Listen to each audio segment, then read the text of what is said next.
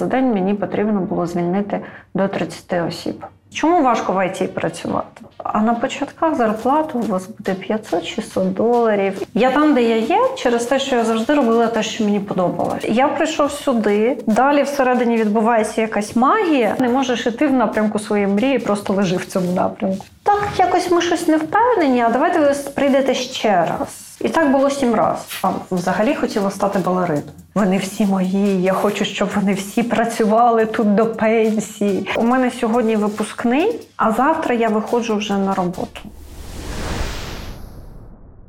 Привіт, мене звати Надія Гульчук, і це подкаст відверто про IT. Привіт, я Дмитро Мельникович, і сьогодні в гостях Ксенія Столбова, яка є CEO компанії Dan IT Education. Ксенія Столбова, CEO в Dan IT Education, 40 років. В минулому була CEO в Avis Ukraine та головним спеціалістом з навчання та розвитку в Blitzinform. Вважає своєю головною чеснотою вміння говорити так викликам. Виховує три собаки і два коти. З них чотири тварини прийми з притулку або з вулиці. Мріє про перемогу і обійняти племінника, який повернувся фронту. Має юридичну та психологічну освіту, але захоплюється Data Science. Привіт. Привіт.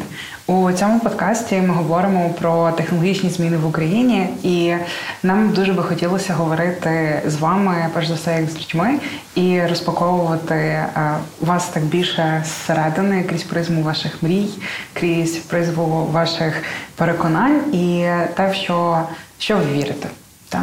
Тому хотілося б дуже почати з твого дитинства. Можеш розказати, де ти народилася і яке в тебе було дитинство? Я народилась у Києві, але мої батьки з Хмельниччини.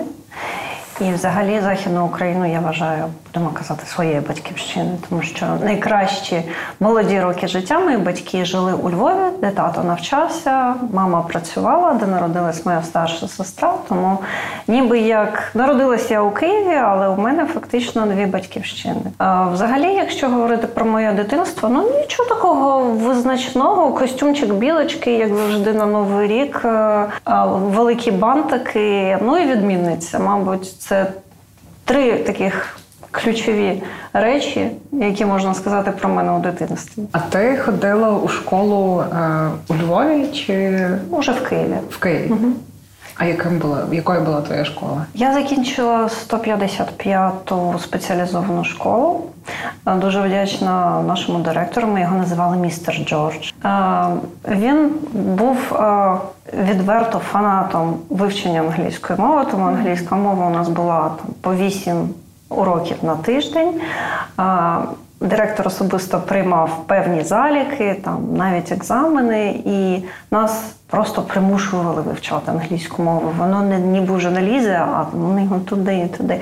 Але е, дуже хороша школа з тої точки зору, що, наприклад, англійську мову я більше ні разу в житті не вивчала. Тобто маю рівень B2, умовно кажучи, може трошки вищий, але жодного разу більше не поверталась до вивчення. Да? Переважно це далі тільки практика була. А чи були в тебе в дитинстві гуртки? Звичайно, я взагалі хотіла стати балериною.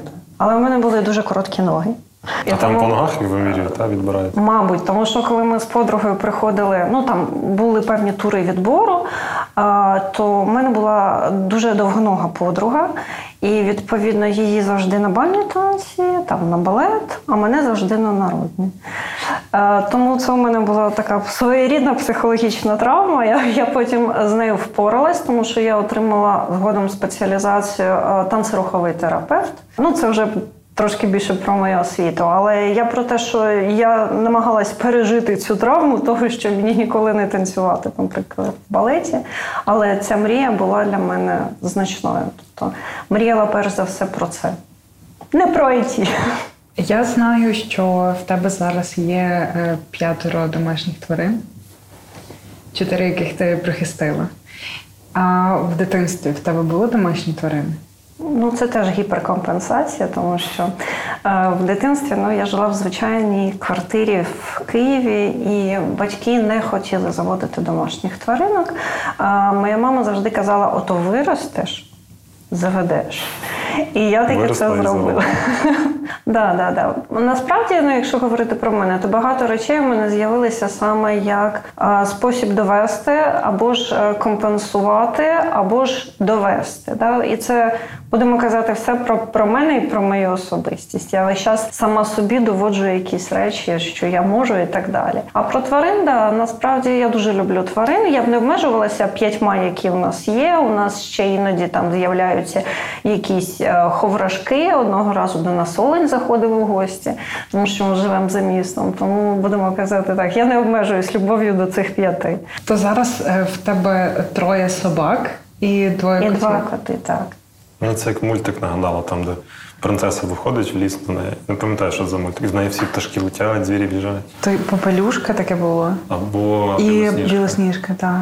Знаєте про цей прикол? Заводиш першу собаку, а якийсь час ну, ти насолоджуєшся тим, що в тебе є собака. А потім далі ти починаєш спостерігати, що йому бідненькому йому ж сумно. Йому ж треба когось до пари, щоб йому було не так сумно. Ти заводиш другу собаку для того, щоб в першій собаці було не було сумно. А далі ти розумієш, на що зупинятися. Да, ну, зараз мене обмежує тільки, там, умовно кажучи, мій час, який я можу приділяти їм. Да? Але розумію, що якби було часу більше, то і тваринок, мабуть, було б значно більше. Можу сказати, що е, це класна штука е, брати тварин з притулку, тому що вони насправді вони. Дуже вдячні і вони дуже віддані. Вони тебе люблять абсолютно іншою, я б сказала, любов'ю. Да? Вони розуміють, що ти даєш їм другий шанс, і ну ти для них е, там мама чи тато. Тому закликаю, якщо у вас є можливість, то обов'язково беріть тварину з притулку. А ти любила читати в дитинстві? А, насправді питання навіть так не стояло. Ага. Я навчалася в гуманітарному класі, відповідно, українська мова, українська література, іноземна мова, іноземна література. І англійська. І так. І, звичайно, акцент е, був величезний саме на літературі. І ми читали дуже багато. На Це було примусово, ну, обов'язково, так? Це було обов'язково, але мені подобалось читати. Да, да. Тобто е, я могла за вечір прочитати твір там на 200-300 сторінок. Хм. 100 сторінок в день це вже не рекорд. У нас просто був е, гість, який читав по 100 сторінок в день і його пускали тоді гуляти. А, у мене була інша мотивація. Мені цікаво було розібратися. Мені було цікаво розібратися в е, психології персонажа. Більше того, у нас були дуже глибокі аналізи стосовно того, які відчуття були у героя в залежності від опису, наприклад, навколишнього середовища, там те, що він бачив, те, що він чув, як це відображає його там психологічний стан. Ці всі штуки мені дуже подобались. Це можливо одна з причин, чому я обрала професію психолога. У мене питання ще теж пов'язане з дитинством. Можеш пригадати, е, чим тобі е, пахне дитинство? А, ну, взагалі-то, Цікаво, чим воно пахне. ну, взагалі-то, ну, ви ж знаєте, да, кожен намагається організувати своє дитинство. Я була дуже чемною дитиною. Але при цьому всьому е, я все-таки вихоплювала періодично, тому що у нас було багато експериментів, крутих експериментів. Наприклад, назбирати світляків у коробочку, припхати їх додому, щоб потім вони на наступний день розповзлися там по всіх стінах і так далі. Да? Тобто експерименти над жуками, різноманітними метеликами, оце все. Е, Крім того, там куди ділись, пішли там досліджувати якийсь сусідній двір або ще щось. Да? Тому дитинство у мене перш за все асоціюється з такими моментами. Ну і, звичайно, запах ранку. Да? Це запах, який я люблю з дитинства. А якою є така одна з найбільш теплих історій? Про дитинство. Ой, насправді загадуються тільки дуже веселі. Це саме про Супер, веселі теж підходять. Ну насправді в дитинстві я дуже багато виступала. Я була артистичною дитиною, швидко запам'ятовувала, і це причина, чому мене ставили там, наприклад, у всілякі постановки і- вистави в дитячому садку, а потім в школі там в головні ролі. Да? Тобто це дитина, яка може запам'ятати більше, ніж чотири рядка тексту, її туди на перший план. Ось. І е, фактично я була людина оркестр, яка там танцювала співала, розповідала вірші, декламувала. Да? І ну, насправді це був такий для мене цікавий досвід. Як е, ти зараз собі, оглядаючись назад, можеш сказати, Е, то було корисно от участь в цих всіх виступах? З врахуванням того, що зараз я публічно виступаю, ну е, принаймні один раз на два тижні, то я можу сказати, що по-своєму дуже корисний. Хоча ну все одно з віком приходять комплекси, яких не було в дитинстві. Тобто, згадуючи себе, наприклад, свої перші виступи, то мене взагалі не цікавило, як на мене подивляться люди, які сидять у залі. Е, я собі гарна там білочка, зіронька чи хто би там не була. А згодом, уже там будемо казати, в підлітковому віці, трохи старшому віці, я почала відчувати ось цей комплекс і е, по-своєму страх сцени, страх людей. І мені довелося його заново, так би мовити, перемагати. Насправді, якщо людині щось подобається, дуже важливо це підтримувати. Да? Це стосується батьків, батьківства. Я намагаюся підтримувати там все, чим цікавиться моя дитина. Да? Тобто, будь це конструювання е, або ж спів. Да? Тобто для мене важливо, щоб він реалізувався в тому, що подобається саме йому. Тому що з власного досвіду можу сказати, я там, де я є, через те, що я завжди робила те, що мені подобалось. Мене завжди горіли очі, мені хотілося завжди займатися от цією конкретною справою. Мені це вдавалося виключно через те, що мені це подобалось, і що я собі ставила певну мету, щоб досягти якогось результату в цій діяльності. А оце що подобається? Що це? Насправді мені подобається практично все. Ну це це страшна штука, коли е, ти зіштовхуєшся з чимось новим. І ти розумієш, що тобі хочеться в ньому розібратися, поколупатися і зрозуміти, як воно працює. Да? Ось абсолютно таке дитяче. Да? Я думаю, що може ви розбирали там іграшки в дитинстві, чи ну там автомобілі, чи ляльок, да? розібратися, як воно там влаштовано. От кожного разу, коли я зіштовхуюсь з якоюсь новою сферою, з якоюсь е, новою, будемо казати, для мене штукою, дисципліною, перше, що я роблю, це я намагаюся розібратися, як воно влаштовано. Тільки туди заглиблюєшся, ти розумієш, наскільки там об'ємно. Е, це так, ну е, без фанатизму. Мається на увазі, що можна, звичайно, там захотіти стати якимось вузьконаправленим спеціалістом. Да? Але будемо казати, на хлопський розум іноді достатньо розуміти, як воно в цілому влаштовано, да? які там зв'язки всередині існують, і ти розумієш концепцію. Іноді достатньо зупинитися на цьому рівні. От для мене, принаймні, таким чином. А як твоє дитинство проходило? Літо, можливо? Ну, крім метеликів, ти вже казав. Ну, взагалі, звичайно, як і у всіх, е, я думаю, багатьох ще нашого покоління, це велосипеди гайнути кудись, де тебе ніхто не знайде, розбити обидві колінки, заліпити їх обов'язково подорожником, да, так, щоб. Так, щоб ніби там припинилась кров, щоб не треба було бігти додому, бо якщо зайдеш додому, то вже все, спіймали і далі не випустять. От, І ми намагалися ну, так от проживати своє життя влітку на вулиці максимально. Там Чужі черешні, обов'язково там, не знаю, поїхати підглянути, як хлопці там підлітки тусуються, музику слухають. Е, завжди це це така життя на вулиці. Я думаю, що ну, багато чого зараз діти втрачають. Да? Втрачають, тому що у них немає цього фану і немає можливості е, експериментувати, пробувати, пізнавати щось нове. Да? А в нас цього було повно. А ким ти мріяла стати в дитинстві? У дитинстві я спочатку мріяла стати балериною, але потім ну да, трохи зафейлилась е, з цією мрією, зрозуміла, що ні. А, а далі я хотіла стати психологом. Це так вже усвідомлено було в дитячому віці? Ну, це будемо казати старші класи. Це вже була наступна після після балерини, наступна мрія. А чому психолог? Тому що мені мене цікавило все, що стосується там закономірностей поведінки людей, да? чому люди діють певним чином, чому вони певним чином реагують на якісь ситуації. У мене були старші друзі, які теж цікавилися цим, да? і е, чомусь мені здалося, що це та сфера, де я могла б реалізуватися. І після школи ти пішла навчатися на психолога?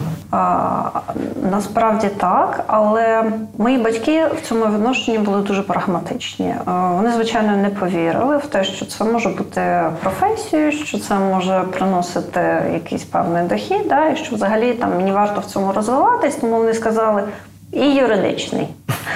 І вийшло так, що я одночасно навчалася в двох університетах на двох е, різних спеціальностях. Тобто, за першою освітою, а, за однією з перших освіт я психолог, за іншою я а, правознавець. І правознавство було в житті чи ні? Чи закінчилось в університеті? Мої освіти частково можна сказати, що вони і закінчились в університеті. Але вони мені дали те підґрунтя, завдяки якому я рухалася далі уже в абсолютно іншому напрямку. Я не можу сказати, що я була б тим, ким я є, якби в мене не було однієї другої освіти.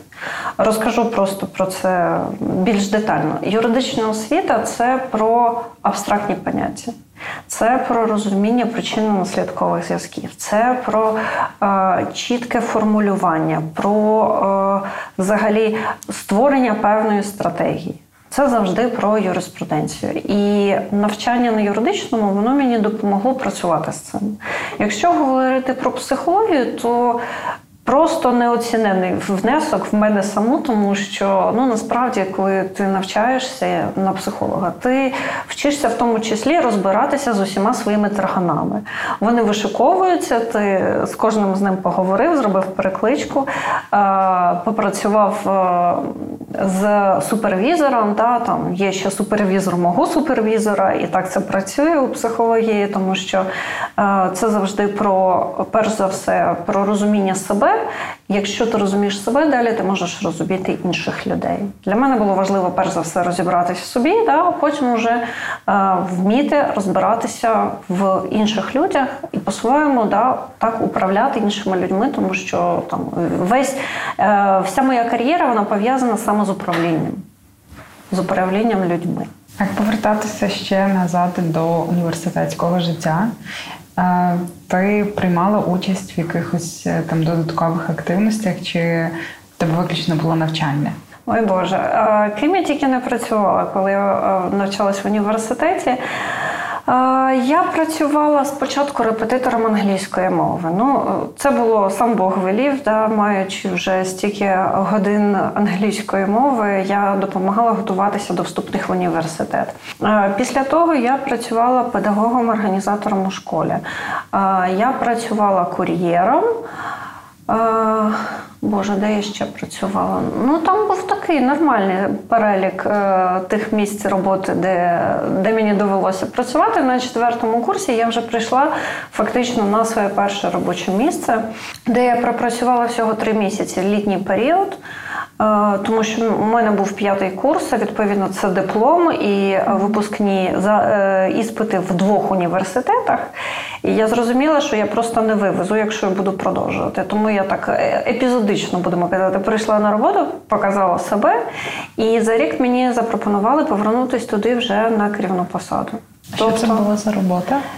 Це було була агенція з підписки реклами і доставки Бліцпрес е, холдингу Бліцінформ. І моя фактично перша та повноцінна посада вона звучала як головний спеціаліст з навчання та розвитку. Mm-hmm. Я фактично керувала підрозділом, який займався навчанням у 24 філіях агенції підписки і доставки. Загальна кількість персоналу 1200 чоловік. І ти повернулася? Так, так, так. Тобто, вже е, за рік після там, свого першого такого епізодичного, будемо казати, досвіду, я повернулася вже у якості керівника. Я пропрацювала, мені здається, два з половиною роки в агенції. Ну далі я вирішила, що мене цікавить, будемо казати, мене цікавить е, в цілому, да, там свій кар'єрний розвиток. Мені цікаво було попрацювати в іноземній компанії. Та ну що ж, що ж англійська мова, як же її не використаю? Треба щось шукати. І таким чином я потрапила в е, компанію Avis Ukraine. Це е, франчайзинг всесвітнього бренду прокату автомобілів Avis. Е, Компанія в Україні займається прокатом та лізингом автомобілів. Власне, там я затрималась на довшечки на 10 років. Тому в моєму житті на даний момент всього три місяці роботи. А яка була твоя перша співбесіда чим вона закінчилась? Моя перша співбесіда закінчилась тим, що мене прийняли на роботу. Тривала вона хвилин 15. Робота? А, Співбесіда. Співбесіда, так, так, так. Справа в тому, що це якраз я працевлаштовувалась в Bliss Inform, і фактично мене порадила одна з моїх викладачок. І ну, нам вистачило 15 хвилин для того, щоб е, я потрапила на своє перше місце роботи. Це не, не сама факапна історія про мене і мої співбесіди, насправді. А яка найфакапніша? Найфакапніша, вона така взаємно факапна вийшла. Да? Е, Не буду називати назву компанії, але це вже е, мова йшла про те, коли я шукала свою першу роботу в ІТ, коли я пішла з Евіс. Там було абсолютно свідоме рішення. Я думаю, що щось я дуже довго працюю, скоро на пенсію виходити. Да? Я все на одному місці роботи. Треба щось змінювати. Я вирішила шукати роботу. Це був дуже тривалий процес, але одна компанія мені дуже сподобалась. Вона відома в Україні і поза її межами. Все, все класно з компанією, і я вирішила, що зі мною теж все окей. І я там подавалась на. Мені здається, теж якась операційна да, позиція була операційним директором, да, відповідно, щось таке було операційне. А після першої співбесіди вони сказали: ну так, якось ми щось не впевнені, а давайте ви прийдете ще раз. І так було сім разів. Сім раз. Сім разів. Я ходила в одну компанію на співбесіду сім разів. Це Протягом Я, якого часу було? а, ну, це протягом сім раз відміряв. І нічого не відрізали. А, я познайомилася з усіма власниками, а їх там троє. Я познайомилася фактично з усім топ-менеджментом. А, протягом цього періоду я дізналась дуже багато про компанію. Мені цікаво було насправді там мені е, мене розглядали на, будемо казати, вже абсолютно різні посади. Да? Ну, але ця вся історія закінчилася тим, що вони сказали: ну. Ну, класно у вас все, але ми поки що не продумали. Ми куди». намагалися, так? Оце була, мабуть, найфакапніша історія про співбесіди. Про твоє університетське життя. Е, Чи було в тебе те, що називається студентським життям, зважаючи на те, що в тебе було два вузи, були підпрацювання? Чи був в тебе час і можливість натхнення ну якось там своїми одногрупниками, одногрупницями ну, якось тусити? Звичайно, для мене це був е, для мене це ще була цікава екскурсія в гуртожиток. Да? Я та дитина, яка ніколи в житті не їздила в дити- в дитячі табори. Це нещодавно якраз з командою обговорювали. Що у всіх є досвід, е, коли діти влітку відпочивають в літньому таборі. Е, Я була абсолютно домашня дитина, і мене, на жаль, позбавили цього щастя. В таборах я не була, в гуртожитках я не жила. І це був такий мій особистий інсайт зрозуміти, як же ж це воно працює да, в гуртожитках. Тому що ми збиралися а, своєю групою. А, у нас були такі, я б сказала, творчі вечори. Тобто ми там під гітару співали, там а, обмінювалися знову ж таки якимись цікавими історіями, тому що багато хто з нас вже працював на той момент. І, звичайно, е, нам всім було цікаво. Да? Тобто ми навчалися за своїм фахом, який власне обрали. І було багато таких цікавих речей, якими можна було обмінятися. Так що е, певною мірою студентське життя у мене було. Е, Звичайно, були і вечірки, про які я ніколи не зізнавалась батькам. Ну, все нормально. Так. А ти, навчаючись в двох вузах, в тебе було подвійне студентське життя, виходить? І це теж. Насправді так. Одні про інших знали, чи ти тримала це таємницю? Е, Насправді це були абсолютно різні, е, різні категорії, да, тому що правники або ж юристи це абсолютно інші люди, аніж психологи. Це тільки у мене така от трохи шизофренія сталася, що я фактично була і в, тому, і в іншому товаристві. Так що відпочивали теж по-різному, але я можу сказати, що цікаво, тобто студентські роки вони запам'ятались. Ну, юрист, юристам мені здається, яскравіше відчувалося. Він просто юридично закінчував. Так що ми колеги десь. З юристами, ну, по-своєму так. По-своєму так, але Ну, у нас, е, будемо казати, на нашому факультеті психології, да, е, у нас ми організовували якісь походи, якісь екскурсії. Коротше, ми собі знаходили якісь пригоди постійно, окрім університету. Тому там теж було весело. І Ти можеш пригадати свою першу команду, якою вона була? Це можуть бути там і е, так як ти згадувала, та що ви з студентством організовували якийсь похід. Або може бути вже безпосередньо на роботі команда, яка е, дала тобі такий найцінніший урок. Ага, Взагалі, мій, мій досвід як керівника, да, тобто фактично перше робоче місце. Уявіть, мені 21 рік. Я тільки закінчила два своїх університети. Тобто, у мене, е, наприклад, у мене сьогодні випускний, а завтра я виходжу вже на роботу. Ось приблизно так це виглядало. І моєю першою задачею на новому робочому місці була була ситуація. Да? Тобто мені сказали, дивись, в цьому підрозділі працює одна людина, але з цією людиною є проблеми. Її треба звільнити.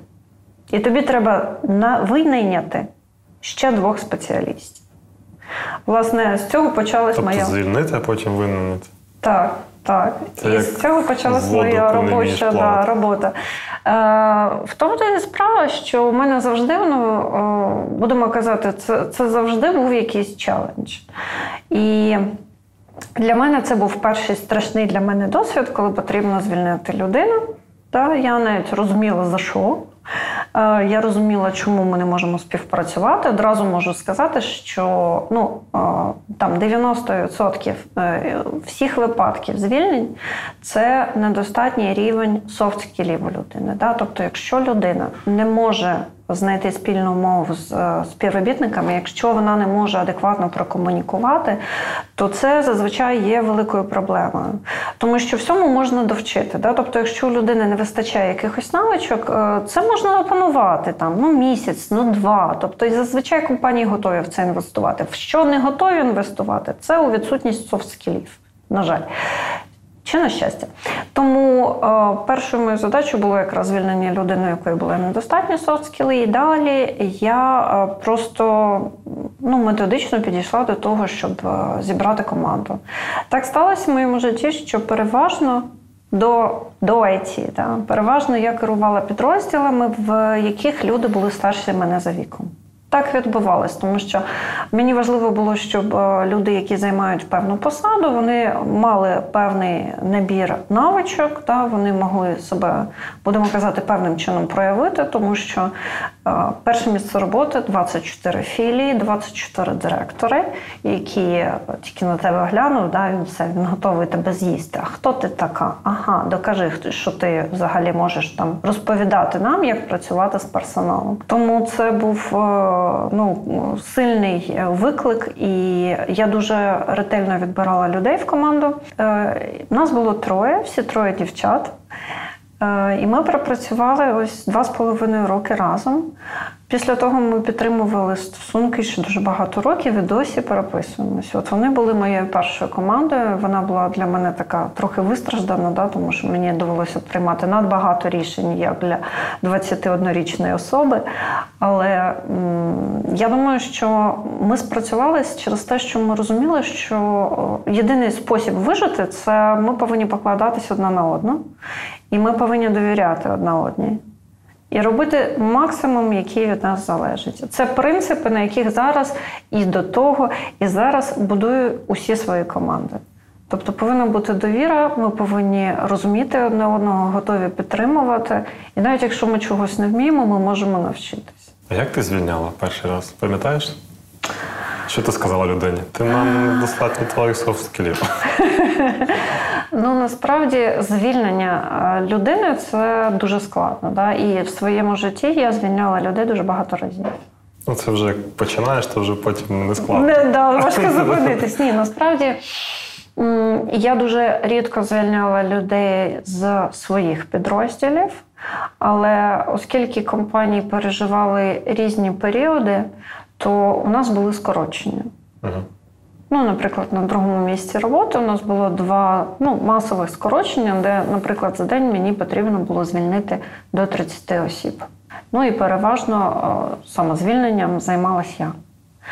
Якщо говорити про там першу ситуацію звільнення, то я просто виклала, будемо казати, там всі аргументи, е, всі ті нюанси, які відбувались да, там у взаємодії е, цього спеціаліста, і сказала, що щось не спрацювало. Да. Тобто тут може бути провина компанії, колективу, там є якась частка його відповідальності, але є один таке золоте правило: якщо компанія не хоче з тобою працювати то вона не буде з тобою працювати. Да? І краще просто. Сприймати всі ці ситуації, це те, що я говорю власне тим співробітникам, яких я звільняю. Краще це е, сприймати як е, цей чарівний пендель. Да? Тобто це той момент, коли ти можеш що змінити, коли ти можеш просто переосмислити свій досвід і просто почати все спочатку. Ну, немає такої ситуації, яка б е, виключно була відповідальністю співробітника завжди є сторона друга, яка відповідає, це працедавець. Тому це просто, будемо казати, завжди це повинно бути розставання за взаємною згодою. Тобто людина теж повинна дійти висновку, що таким чином буде найкраще. Вдалось тоді? Так. Так і вдавалось потім ще багато разів. Я не пишаюсь тим, що доводиться е, звільняти співробітників, але це специфіка роботи, коли ти HR-менеджер, коли ти далі HR-директор, коли ти далі операційний директор, да, і, і там генеральний директор. А що ти можеш назвати своїм першим результатом, з яким ти потішилась? Е, дуже хороше питання. Насправді Е, я дуже критично ставлюсь е, до там всіх своїх якихось досягнень. І е, те, що я оцінюю, це перш за все якийсь результат, який буде створений командою. Да? Тобто на першому місці роботи у нас був великий проект навчання, який ми зробили. Да? І це там величезна кількість людей, да? 1200 людей, яких ми навчали. Тобто система була побудована таким чином, що ми викликали провідних спеціалістів з регіонів, ми навчали їх, а далі вони навчали свій персонал на місцях. І е, цей проект тривав е, близько 4-5 місяців. І, власне, коли ми отримали перші результати, а звичайно, про які мова йде результати? Про фінансові. Коли ми е, отримали перші фінансові результати е, цієї компанії, цього проєкту, це було для мене ось тим знаком, що щось вдалося. Це якась така маленька переможенька, яка відбулася. Я взагалі в цьому відношенні прагматична. Да? Тобто, все, що ми робимо, воно має бути якимось чином оцифровано, воно має в результаті дати якийсь результат. І тільки за цим можна судити про там успішність, неуспішність. Перед тим як ми перейдемо вже там до блоку про роботу, я хочу, е, щоб ти трішки більше розказала, а як ти відпочиваєш? Е, бо мені суб'єктивно здається, що ти прям дуже така заряджена в роботу, багато працюєш. Ну, навіть просто це можна пропустити, опираючись на те, що ну, було два паралельні університети, і встигалося. Тому мені нафантазувалася така історія, що ти прям дуже-дуже багато працюєш. А як ти відпочиваєш? Для мене головне розуміти, що є певне розмежування. Да? Тобто е, є момент, коли я просто перестаю працювати. Е, це може стати, звичайно, о 12 ночі, але іноді це може статись навіть у день. Да? Тобто, будучи на роботі, я можу прийняти рішення, що я зараз перестаю працювати. Я можу просто присвятити собі кілька годин часу. Взагалі, е, ми якраз нещодавно говорили теж з колегами про цей так званий life-work balance да, або ж баланс між робочим життям і особистим. Для мене це перш за все побути на самоті, там зайнятися е, фізичними вправами, хоч якась руханка, піти з собаками погуляти на 6 кілометрів, е, сходити до спортзали, поплавати. Тобто, все, що дозволяє твоєму тілу почуватися добре. Це можливість е, просто побути з сім'єю. Да, Просто там не знаю, пожарити шашлики, послухати гарну музику. До речі, музика це ще одне одне захоплення. Це можливість зустрітись з друзями. І це можливість просто поїхати подорожувати. Е, звичайно, що до ковідного періоду ми багато подорожували, подорожували сім'єю. В принципі, в Україні, мабуть, не залишилося жодного місця, де ми не були хоча б проїздом, та, тому що перш за все подорожували саме Україною. І це все дозволяє переключитися. Головне це просто мати всередині якийсь такий тумблер, який виключає роботу, і більше того, який дозволяє тобі не думати про роботу.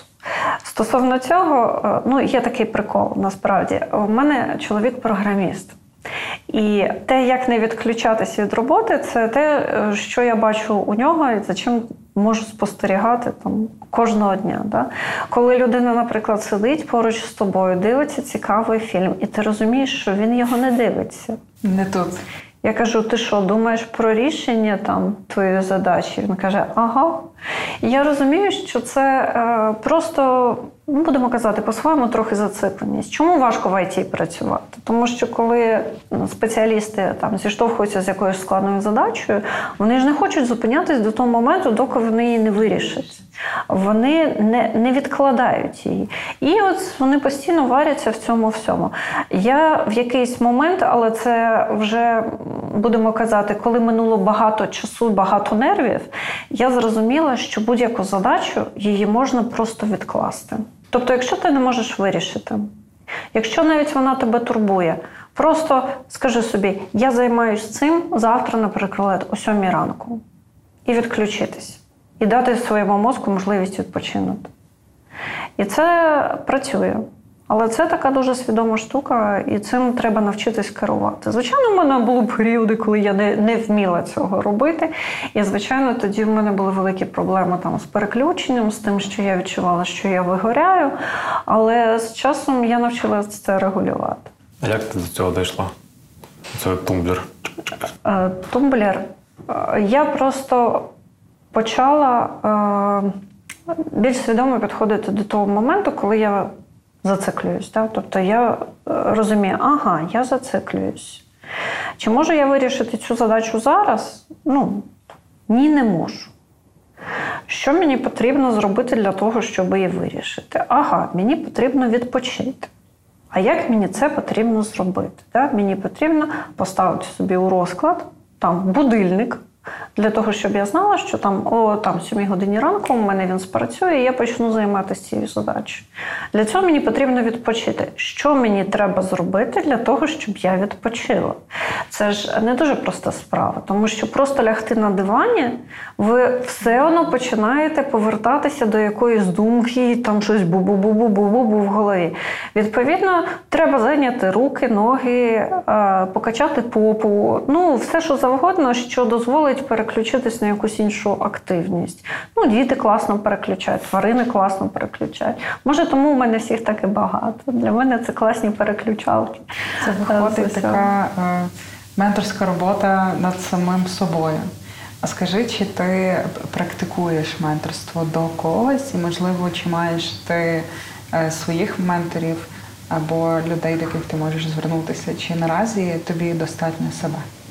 Насправді в моєму житті зустрічались люди, яких можна назвати наставником, назвати ментором. Вони всі були переважно пов'язані з моїм психологічним навчанням, тому що я багато часу насправді присвятила навчанню за профілем, і я була переконана, що я буду працювати за цим профілем. Але ну, так не сталося. Те, що вони для мене зробили, це вони допомагали мені усвідомлювати себе і зізнаватись собі в якихось речах, в яких важко зізнатися. Да? Там, ну, факап, значить факап. Да? Там, Відчуваєш себе невпевнено, значить відчуваєш себе невпевнено. А, Хочеться бігати, кричати е, від розпачу, ну, значить, мабуть, це потрібно зробити. Тобто, переважно мої ментори вони допомагали мені психологічно, да? тобто вони допомагали мені розібратися з самою собою.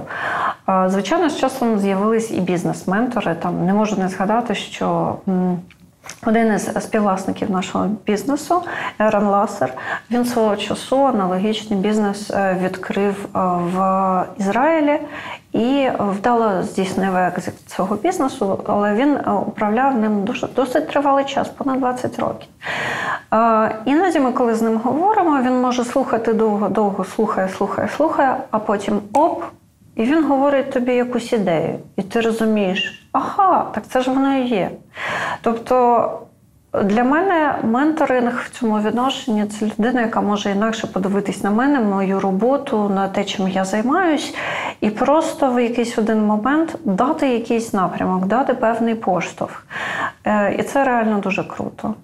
Те, що стосується мого менторингу, це, мабуть, та штука, якою я займаюся постійно, тому що для мене дуже важливо, щоб е, мій персонал е, вони розвивались. Звичайно, завжди ось є ця жадібність. Вони всі мої. Я хочу, щоб вони всі працювали тут до пенсії. Але ти розумієш, що так воно не працює, що кожна людина хоче чогось більшого, хоче розвиватись. Ну, переважно, переважно насправді так воно відбувається. І тому я зі своїми співробітниками ну, я проводжу з ними кар'єрну консультацію. Я намагаюся розібратися, ким би вони хотіли стати, да, де б вони хотіли працювати. Так, у нас, наприклад, кілька е, співробітників вони закінчили наш курс UI UX дизайну і працюють успішно UI UX дизайнерами. Нашого системного адміністратора я зараз готую на DevOps. Е, я з ним проводжу такі детальні бесіди. Я говорю про те, що ну Валєрчик, ну ти ж розумієш, не треба навчатися. Да? У тебе якраз хороший момент, у тебе є така можливість. Ось тобі трек, за яким тобі треба навчатися. Давай пробуй. Для мене важливо, щоб вони всі реалізовувалися, і вони відчували, що ми більшою мірою сім'я яка може надати взаємопідтримку і допомогу, аніж просто формальне робоче місце. Я ніколи не працювала в місцях, де я відчувала б себе формально на робочому місці. Для мене е, це завжди має бути дім, куди я хочу прийти, де мені хочеться бути. Про стосунки людина-людина. Да, да. Я абсолютно в системі людина-людина. І для мене тому ці речі на першому місці весь час. Тому о, менторинг або ж навіть коучинг це будемо казати важлива складова. Да? Так само, як е, це стосується наших студентів, тому що е, мені подобається працювати з нашими студентами, знову ж таки розбиратися в їх мотивації, в тому, як їх потрібно підтримати для того, щоб вони досягли своєї мети. Чи ти віриш в цьому контексті в горизонтальні компанії, в бірюзові так звані? А, абсолютно, чому б ні? У вас така? А, по-своєму, по-своєму. Ну, якщо говорити взагалі про нашу компанію, да, то е, у нас немає, е, будемо казати, такої вертикалі, да, щоб е, у нас було багато рівнів позицій і так далі. У нас переважно розвиток йде в збільшенні компетенцій, диверсифікації компетенцій да, і в додаткових проєктах. Це те, що дозволяє нашим співробітникам да, знову ж таки опановувати нові спеціальності, опановувати додатковий функціонал, врешті-решт більше заробляти. Тому я абсолютно вірю в те, що це можливо більше того. Мій спосіб руху. Він, в принципі, завжди про те. Ну, це здається, да, що в мене є таке кар'єрне зростання від е, головного спеціаліста з навчання і розвитку да, до seo компанії. А якщо розібратись е, в тому, як я рухалась, то е, працюючи HR вже в Евіс України, я, наприклад, знаю, що у компанії є важливий проект, яким немає кому зайнятись. Цей проект стосується створення erp системи А я ж вже в той момент я ж влізла, я ж вже розібрала, розібралась трохи, як працює бізнес. Да? Я вже знаю, там, як як обліковуються машини, як е, відбуваються якісь процеси. І я просто прийшла до генерального директора і сказала: слухай. Немає кому займатися цим проектом. Давай я його візьму на себе. У мене тут в HR вже все ну, налагоджено працює. Я в якийсь момент я стала проектним менеджером. Тобто я вийшла повністю з HR і перейшла в проєктний менеджмент. А далі так вийшло, що потім е, з'ясувалося, що потрібно, щоб хтось керував е, роботою системного адміністратора. Далі у нас з'явилися ще підрозділи, які не зрозуміло було, куди відносяться. Да? І врешті-решт, ну. Я стала операційним менеджером в компанії, тому що всі ці підрозділи з'єднали під моїм керівництвом. Але основне було, мені стало цікаво розібратися, і мені не важко було да, влізти в якусь нову сферу для себе. От і все. Я таким чином рухалася ще. Сьогодні в операційній діяльності все вже окей? Звичайно, ну ми зараз вже говоримо і Куди про далі? інший бізнес. Е, куди далі? Насправді, керуючи компанією, я можу сказати, що ну я не можу сказати, що керувати компанією це. е, Там найбільше, най, якесь, найбільша мрія, яка може бути. Да? Тобто е, це складна робота. Це відповідальна робота, дуже стресова, будемо говорити відверто. І якщо говорити про куди далі, то насправді я далі думаю про те, що в якийсь момент часу, звичайно, я б е, хотіла перейти працювати як спеціаліст, виокремлений спеціаліст. Консультант, можливо, знову ж таки бізнес-консультант, але з врахуванням того, що мене страшенно приваблює Data Science, то я все-таки думаю, що я закінчу свою перекваліфікацію і зможу працювати там на фрилансі або ж у проєктах е, саме як дата-аналітик, як там спеціаліст Data Science. Це, е, будемо казати, моє уявлення да, там, про ідеальну пенсію, тому що е, насправді як я вже казала, керувати компанією це досить стресово, досить відповідально, і дуже часто ти докладаєш багато зусиль, але не бачиш результату своєї роботи там одномоментно. Тобі потрібен якийсь час для того, щоб цей результат став очевидним. З часом я можу сказати, що ну не одна я така, там маючи розмову зі знайомими топ-менеджерами, то вони всі поглядають на якусь таку спеціальність, яка б дозволила їм, будемо казати, зустріти е, пенсію, будучи кваліфікованим спеціалістом, який здатен заробляти е, великі гроші за свої вже послуги, будемо казати, консалтингу. Да? Не безпосередньо управління, а саме завдяки якимсь певним технічним скілам. Можеш розказати більш детально для е, всіх наших е, слухачів і глядачів, чим займається компанія? Dana IT Education – це едтек-центр, який готує IT-фахівців для IT-галузі і не тільки IT-галузі України і світу. Ми займаємося е, наданням кваліфікації або ж перекваліфікацією тих людей, які хочуть перейти в IT-галузь. А, Наша задача дати їм повноцінну професію. Тобто людина приходить з нуля, на виході вона має професію і, відповідно, може працевлаштуватися. Це наша основна спеціалізація, те, чим ми займаємось. Також ми проводимо різноманітні тренінги, які потрібні, наприклад, B2B сегменту або ж компаніям. Такі послуги можуть замовляти і it компанії, замовляють банки, рітейл, там, де потрібно підвищення кваліфікації, там за певним напрямком. Це можуть бути, умовно кажучи, курси Power BI, або ж, наприклад, UI UX дизайн для художників, які створюють е, ігрових персонажів. Тобто, насправді там дуже широкий спектр. Тих е, тренінгів, які замовляють, там близько 100 е, різноманітних на даний момент програм у нас існує, да? але основна наша спеціалізація це саме підготовка it фахівців Це з якого віку ви берете до себе? Е, Навчання. Самі, самі молодші, ті, хто йдуть на навчання, це 10 років.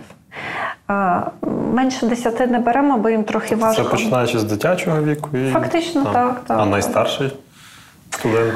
Ой, найстарший студент. Е, З того, що пам'ятаю, 57. Е, Для нас важливо, ми дуже, я б сказала так, ми дуже ревносно ставимося до назви, да, тому що для нас це навчальна програма, і ми наполягаємо на тому, що це не курси. Е, В чому є різниця? В тому, що е, ми так само, як і університети, ми прагнемо давати спеціальність те, що людина е, може, будемо казати, може, може підтвердити своїми навичками да, і отримати роботу, тому що працевлаштування це для нас один із головних критеріїв якості нашої роботи, да, і одна з головних цілей нашої роботи. Тому таким чином. А от ти кажеш 10 років, і про це влаштовується там? В 12 років? Ні, е, у віці від 10 до 12 ми даємо програму, яка дозволяє взагалі дитині е, почати освоювати it технології і розібратися, що більше подобається. Якщо Так? вже освоївся. Далі це програма вже для підлітків, там, де йде е, певна спеціалізація. Але е, при цьому всьому будемо казати, це все одно початковий рівень. Да? Після закінчення навчання за, за такою підлітковою програмою, ну ми можемо прийняти, наприклад, на курс для дорослих там з середини. Все одно в підлітковому віці пріоритет надається школі, е, позашкільним усіляким гурткам і так далі. І все одно у дитини недостатньо часу, а будемо казати, іноді зрілості для того, щоб повноцінно освоїти спеціальність. Е, Освоєння спеціальності це вже, умовно кажучи, з 15-16 років. Це туди, туди, де ми приймаємо вже в дорослі групи. А до того часу ми просто допомагаємо розвиватися, якщо це цікаво в it напрямку, да, і обрати ту спеціальність, яка цікавить більшою мірою. А тривалість цих навчальних програм теж різниця в залежності від напряму. Звичайно, кожна програма має свою певну тривалість, яку ми називаємо мінімально необхідною. Чому мінімально необхідною? Тому що коли ми е, починали там. Кожного разу, коли ми розробляємо програму, ми описуємо оптимальну там ідеальну кількість годин. І зазвичай ця кількість годин, е, ну вона розтягнута, будемо казати, на рік. І далі наша задача скоротити цю програму до необхідного мінімуму, який е, ну, здатний потягти, будемо казати, людину, яка працює, у кого є там сім'я, собаки, діти. Відповідно, те, що може людина освоїти за якийсь оптимальний період часу. Наші програми вони є, е, будемо казати, мінімально необхідним періодом для освоєння певної професії. І для переважної кількості програм це там 6-7 місяців. Можеш трішки більше розказати ще про е, культуру і цінності компанії? Бо ти згадувала про е, soft skills, що це є дуже важливо. Ти згадувала про е, навчання постійно, перекваліфікацію для того, щоб люди могли себе реалізовувати більше. А, а можеш трішки більше ще розказати про цінності і культуру компанії? Те, що стосується цінностей, одна з е, ключових цінностей англійською мовою вона звучить як integrity.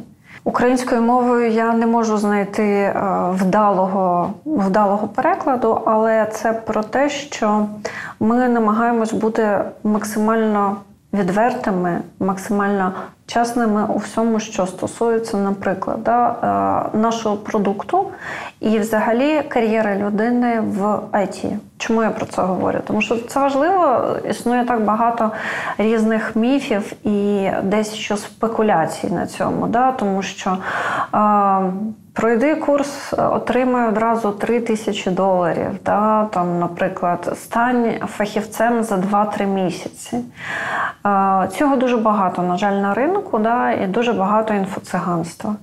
Насправді ми е, орієнтуємось на те, що є стандартом для індустрії, і ми намагаємось саме розповідати про це чесно, так як є. Тобто, а на початках зарплата у вас буде 500-600 доларів, і будете ви, будемо казати, носити мити чашки да, і е, правити чиїсь баги.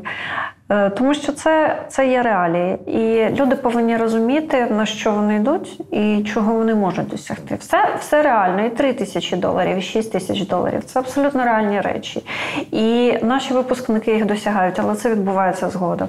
Дуже важливо, щоб людина, яка готується е, до перекваліфікації, вона давала собі ось цей час на перекваліфікацію. Тобто людина повинна свідомо проінвестувати мінімум 6-7 місяців у своє навчання, далі набратись терпіння і знову навчатись, тому що коли ти потрапляєш в компанію, то перше, що ти робиш, це ти вивчаєш доменну область або те, чим займається компанія, стек технологій, які притаманні в цій команді, Е, знайомишся з командою, знайомишся з продуктом. Це все також певний час. Компанія інвестує на цьому етапі у співробітника багато часу, перш за все, да? і трошки менше грошей.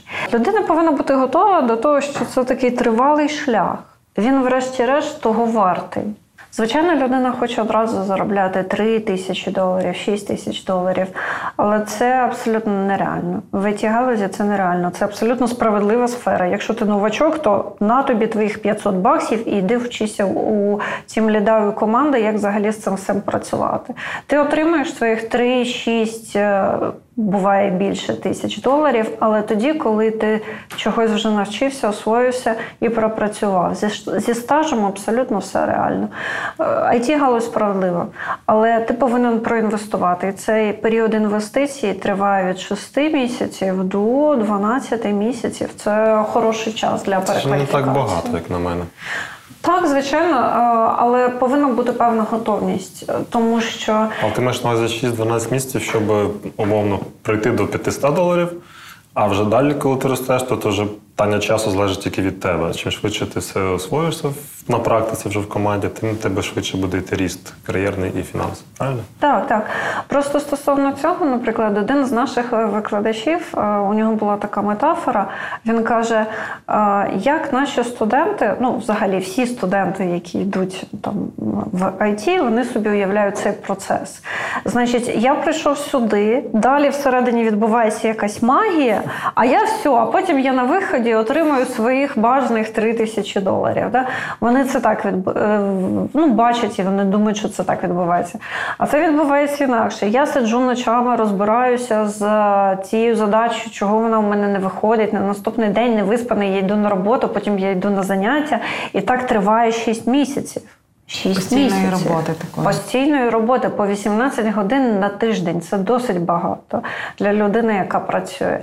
І там дуже вис... Е, будемо казати, все залежить від людини. Ми говоримо про те, що е, від нас залежить всього 50%. Ми створюємо умови, надаємо джерела, надаємо завдання, надаємо викладачів, надаємо менторів, надаємо координаторів. Це все те, що підтримує людину в її шляху до своєї мети.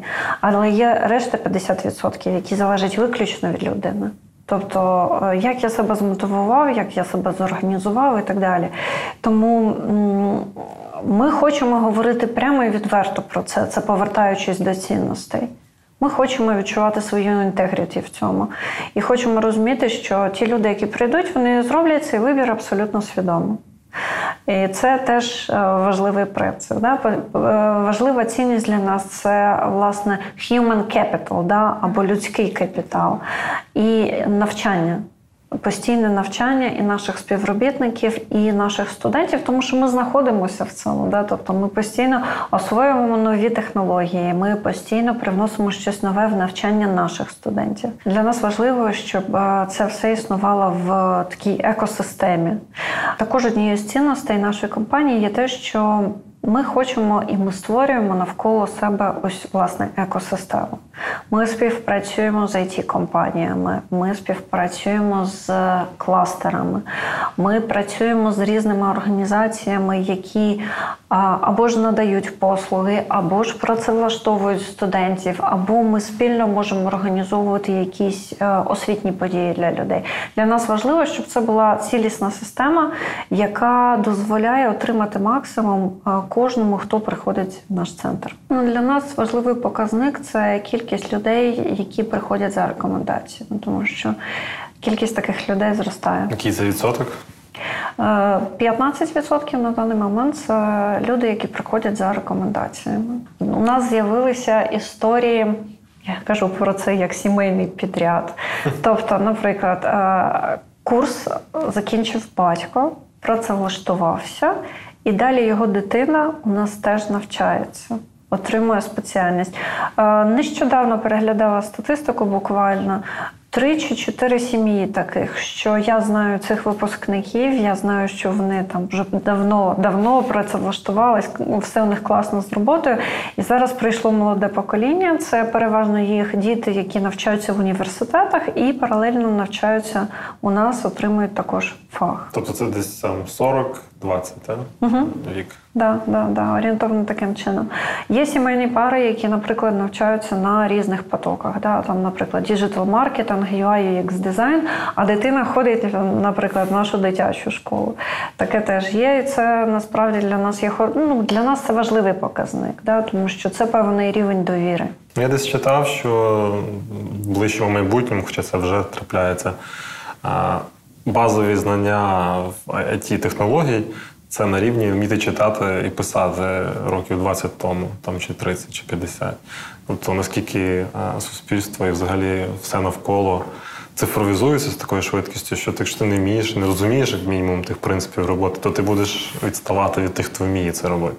Ну насправді так, це про індустріальну революцію, яка йде зараз, і про те, що є професіями майбутнього. Насправді е, багато професій вони зазнають суттєвих вплив, суттєвого впливу саме цифровізації. А вплив може бути двох видів. Да? Або ж ця професія зникне, або ця професія цифровізується і стане набагато більш е, технологічною. Да? Наприклад, е, з часом зникне необхідність в тих самих операторах, да? які просто відповідають на стандартні питання. Тим більше, що з появою чат GPT е, існування таких професій воно вже поставлено там під питання. Так само, як частково якісь, наприклад, технічні райтери. Навіщо мені е, технічний райтер, якщо я можу задати питання чату GPT і буквально там за хвилину отримати необхідний мені унікальний текст? Да? Звичайно, у чата GPT є свої обмеження. Не про це сьогодні розмова, а більше про е, те, що професії не залишаються усталеними, вони сильно е, вони піддаються впливу технологій. Відповідно, однією з е, базових потреб да, в навичках, яка буде у людей, да, це перш за все володіння певним набором технологій. Ну, самі прості, це навичка пошуку інформації в інтернеті. Тобто, якщо вам людина сказала, я це не знайшов в інтернеті, це означає тільки одне, що у людини поки що не розвинена ці навички. Я, я не розумію, от направду я один раз мала такий досвід, коли мені сказали, я не зміг знайти в інтернеті. Я так, що? Ну як? Та там ж є мало не все.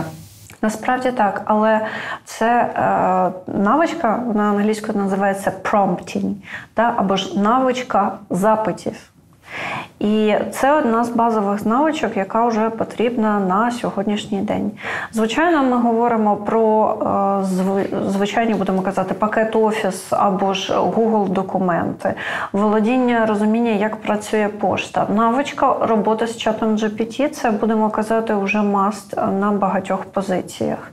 Да, Окрім цього, можуть бути і можуть вимагатися, наприклад, робота з е, певними базами даних да, і робота з запитами до баз даних. Це можуть бути певні е, застосунки, які використовуються для створення презентацій, да, окрім звичайного PowerPoint. Зараз багато компаній вимагають вже е, роботу з е, візуалізаторами даних, таких як той самий Power BI або Tableau, тому що це щоденна робота. І навіть якщо ти не створюєш, то звідти ти повинен вміти зайти в систему і отримати потрібну тобі інформацію. Це невідворотньо, навіть якщо людина не буде працювати в ІТ, є цілий перелік навичок, які потрібні будуть просто для того, щоб, щоб отримати жити. роботу. Да. Наразі ти працюєш вже 5 років в цій компанії. Так. А скажи, чи доводилося тобі стикатися з стереотипами? Е, на своєму шляху, на своєму цьому шляху розвитку е, і до того, як ти опинилася на цій позиції. Я думаю, що ви пам'ятаєте передачу, вона називається Руйнівники міфів. Uh-huh. Да? Ну, е, В принципі, я можу бути ведучою цієї програми, розказувати там про всі міфи, які існують, і про те, що вони існують лише у вас в голові.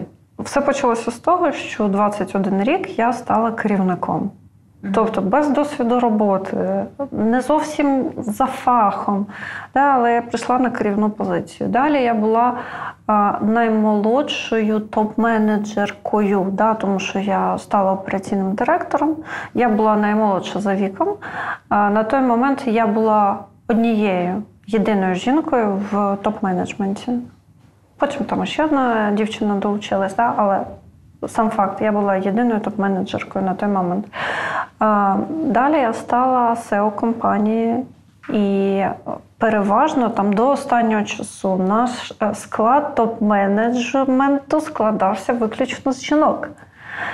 І я можу сказати, що е, ми говоримо, наприклад, про міфи чи якісь стереотипи з тої точки зору, що е, ти з цим зіштовхнувся, і це примусило тебе зупинитися, да? або це зашкодило тобі. Да? Тоді ми говоримо так, це стереотип.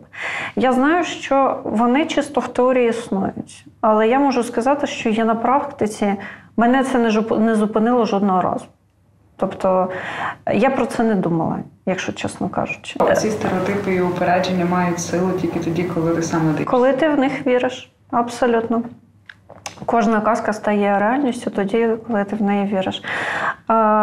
Я себе ніколи не ідентифікувала з точки зору. Коли я йду на співбесіду, я жінка, я жінка. Я завжди йшла на співбесіду з думкою, що я спеціаліст, я фахівець, я професіонал.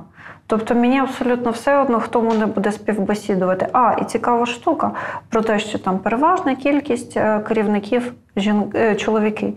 Коли я почала співбесідуватись для того, щоб перейти в it галузь, переважно мене співбесідували власниці бізнесу або топ-менеджерки бізнесу жінки. І це було Ну, Для мене теж я тоді не звернула навіть увагу. Для мене це не мало такого значення, поки а, не почали обговорювати. Да, І, звичайно, зараз ведуться постійні дискусії стосовно ролі жінки, можливостей жінки. А, взагалі, все залежить виключно від а, власного відчуття. Да? Тобто, наприклад, я не відчуваю, що мені 40 років. Я мені 40 років. Чому я на це зараз роблю такий акцент? Тому що багато людей говорять, мені вже 40 років. Так, вже все, вже все, вже все. Насправді е, це всього-навсього цифра в е, паспорті, да? але це не завжди про відчуття і не про те, які можливості є у людини.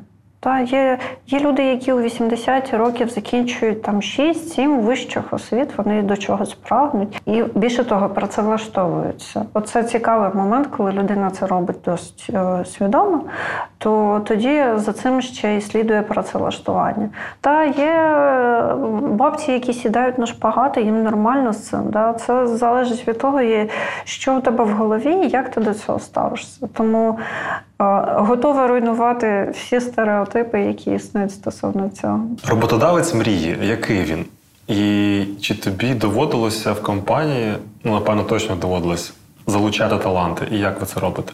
Як на мене, роботодавець мрії це компанія, в якій ти відчуваєш себе комфортно і працюєш не заради грошей, да, а ти розумієш, що ти причетний до чогось важливого. І, власне, це те, чого ми намагаємося досягти, коли працюємо з людьми і працюємо з талантами. Те, що я вже говорила, для мене важливо, щоб співробітники могли зростати в компанії.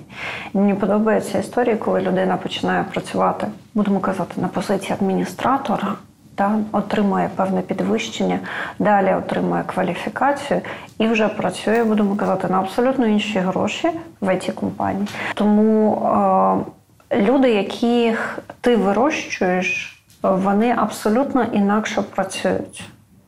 Вони обирають тебе, будемо казати, як свою альма-матер, де вони мають можливість не лише заробляти гроші, де вони отримують певний фах, отримують цінний для них досвід.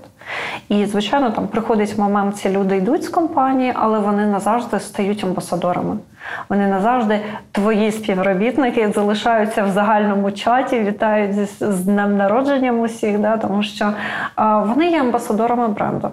І як на мене, ідеальна компанія це компанія, яка створює таку атмосферу, де а, це ситуація він-він, коли і компанія виграє від вкладу таких співробітників, і співробітник отримує такі можливості. Так, я зазначу тільки, що це було питання від нашого партнера Укрсибанк BNB Paribas Group, і вони ввійшли в 50 е, найкращих роботодавців воєнного часу, а отримали такі бали завдяки тому, що працівники відчували власне е, безпеку і можливість росту, про яку ти говорила щойно. Це круто. Насправді чула про а, їх програми розвитку. Я вважаю, що це абсолютно крутий досвід, який е, варто запозичувати іншим компаніям. Що тебе дратує в бізнесі? Та мене вже нічого давно не, не дратує в бізнесі. Ти, ти, ти, ти вже просто звикаєш. А, мабуть, стрес і тиск відповідальності. Тобто, це те, що завжди з тобою, коли ти керівник. Тобто, е, у тебе, якщо співробітник щось провтикав, е, забув, то він собі пішов і ліг спати. А ти, знаючи про те, що ти провтикав і забув, е, заснути вже не можеш. Е, Це, можливо, якась така і мені притаманна риса гіпервідповідальності з одного боку. З іншого боку, я розумію, що це абсолютно нормально, коли е, бізнес це твоя дитина, і у тебе дуже висока планка щодо якості обслуговування, щодо якості послуг, які ти надаєш, і для тебе важливий кожен досвід, який отримує а, твій клієнт. І ти за це будеш переживати там на щоденній основі. Тому, мабуть, оця штука вона мене трохи дратує. Це можливо одна з причин, чому звичайно. Е, Думаєш про те, щоб стати десь там незалежним консультантом, да, і працювати виключно там на себе і відповідати виключно за свою роботу, тому що оцей тиск е, надмірної відповідальності він присутній. Ну було б неправильно сказати, та ні, ми тут всі в шоколаді. Скажи, чи ти використовуєш в своїй роботі такий інструмент, як персональний бренд, твій особистий? Я дуже скромна людина. І взагалі мені, ну будемо казати, це не притаманно. Да? Я не люблю викладати фотки в інстаграм або ж там писати дописи на щоденній основі. Але моя робота вона мене зобов'язує до того, щоб е, бути обличчям компанії, бути амбасадором бренду і, звичайно, говорити від імені бренду. Тому, е, звичайно, я працюю над собою, е, над своїми комплексами і над тим, щоб е, бути там, де потрібно, е, говорити ті речі, які правильно, щоб звучали від імені компанії і від мого особистого імені. І так останнім часом я більше уваги цьому приділяю. Тобто я намагаюся більше публікацій робити в тому ж LinkedIn, намагаюся більше комунікувати про себе, про компанію, тому що я розумію, що в принципі це цікаво людям, да? це цікавий досвід, яким я можу поділитися. Але фотки сніданків викладати не буду, не, не обіцяю. Ну, коли ми це справді стереотип, та, про який ми говорили вже. Фотки в інстаграм це ж не про персональний бренд. А, чи був в тебе якийсь результат твоєї комунікації, в тому ж LinkedIn, від аудиторії? Приходили на роботу люди, можливо.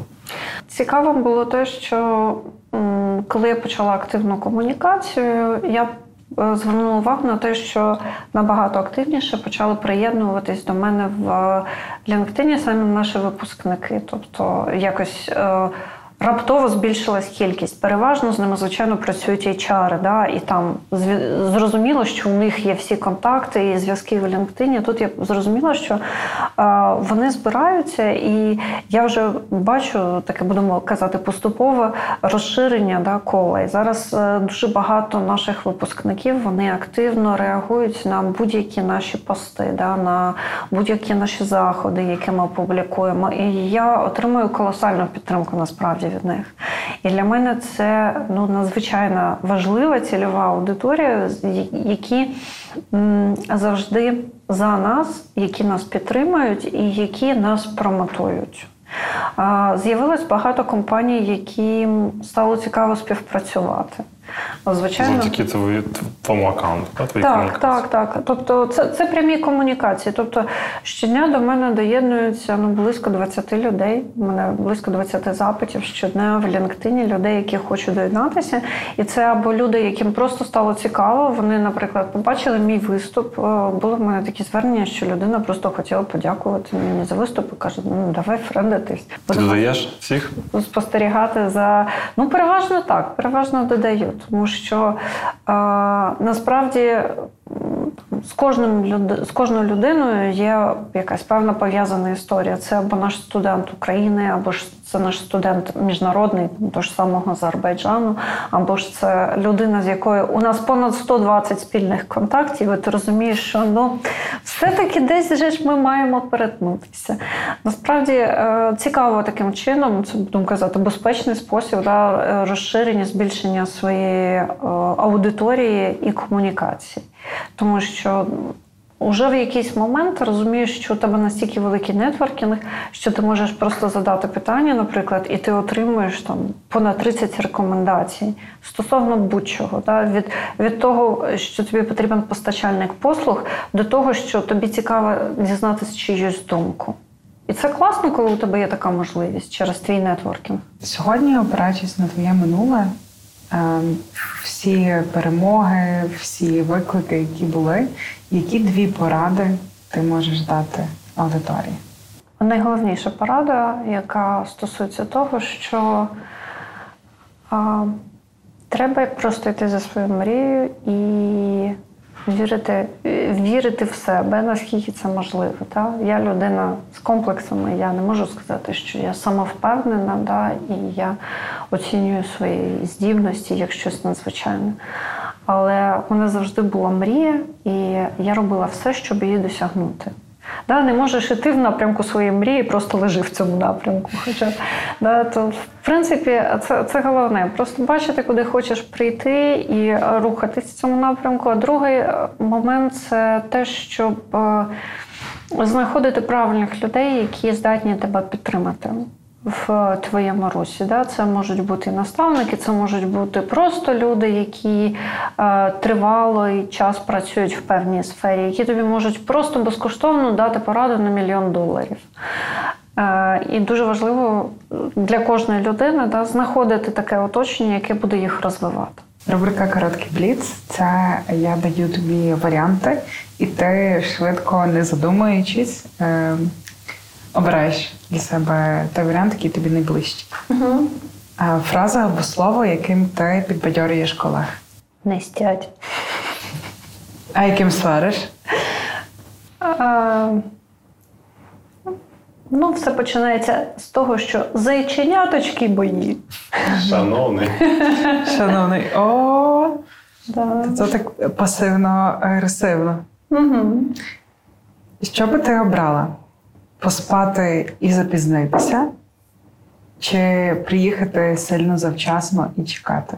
Другий варіант однозначно. Я та людина, яка буде просто стояти за півтори години, тільки щоб не спізнитися.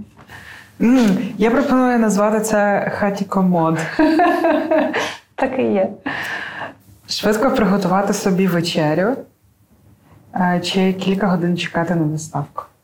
Швидко приготувати вечерю з будь-чого, що є в холодильнику.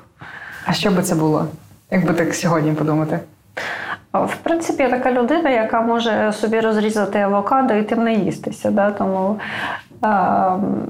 Насправді там досвід минулого року показав, що ми можемо бути не дуже вибагливими в усьому, що стосується їжі. Достатньо просто там зварити якогось рису, локшини чи просто з'їсти шматок шоколаду. Тому тут я вдамся до будь-яких хитрощів, аби не чекати доставку. Це антихаті комод. Анті, анті, так, так. А, Побутова справа, яку ти терпіти не можеш виконувати. Мити посуд. Мити посуд. Мити посуд. Ніяк не можемо придбати посудомийну машину. І я дуже страждаю через те, що в мене двоє чоловіків, які мені здається, це не хобі, таке вимастити усі тарілки в домі і залишити їх у мийці. О Боже. У мене є такий друг, який, коли дружина кудись їде з дітьми, купує одноразовий посуд і просто їсти потім викидає. Візьми на замітку. Але це так не екологічно. Ну, паперовий є. Паперовий, паперовий можна. Можна спалити потім. Відвідати кілька зустрічей, розкиданих по місту, чи увесь день листуватися і бачитися онлайн?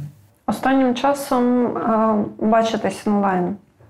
Я відчуваю, що я дуже виснажуюсь від того, що як сьогодні біля старти шукати парковку, запаркуватись за чотири квартали, потім бігти пішечки. Е, для мене складно все, що стосується якраз е, такого, будемо казати, переміщення. Да?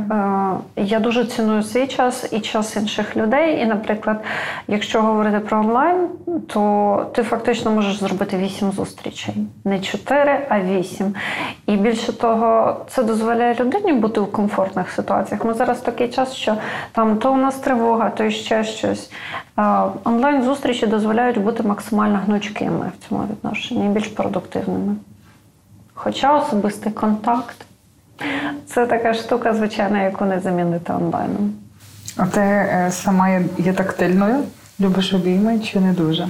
Залежить від ситуації, але для мене важливо е, саме живий контакт, тому що в онлайні все одно ти не маєш цього відчуття спілкування з людиною, коли ти бачиш там людину вживу. Тому є свої нюанси. Що для тебе є найбільш нестерпним у колегах? Занудство. Яким є твоє guilty pleasure? У мене є такий собі спеціальний черговий нічний снікерс. Тобто, е, насправді е, я не дуже схильна там до солодкого. Я взагалі мало їм, і переважно це дуже корисна їжа. Але у мене буває таке, що мені об 11-12 ночі потрібно з'їсти снікерс, інакше я просто не можу заснути. То це одразу є твоїм читміл. Що ти обереш? Читати книгу, слухати музику чи дивитися фільм? Слухати музику. Який трек е, ти слухала дорогою сюди? О, насправді дорогою сюди я, я, я дуже багато встигла переслухати, тому що живу я за містом, відповідно, їхати мені довго, приблизно одну годину. Але м, переважно, коли в мене є така можливість, я е, слухаю класику да, або щось дуже близьке до класики. І е, цього ранку це був Андреа Бачелі. Дуже тобі дякую за цю таку приємну розмову. Thank you so much. Це був подкаст відверто про IT. І в гостях була Ксенія Столбова, CEO компанії Data IT Education. Подкаст відверто про IT створено асоціацією IT Ukraine спільно з Urban Space Radio. Генеральним партнером подкасту є Укрсибанк BNP Paribas Group, а також ми дякуємо за медіапідтримку медіапартнеру Спека. Дякуємо за український контент та підтримку нашого проекту.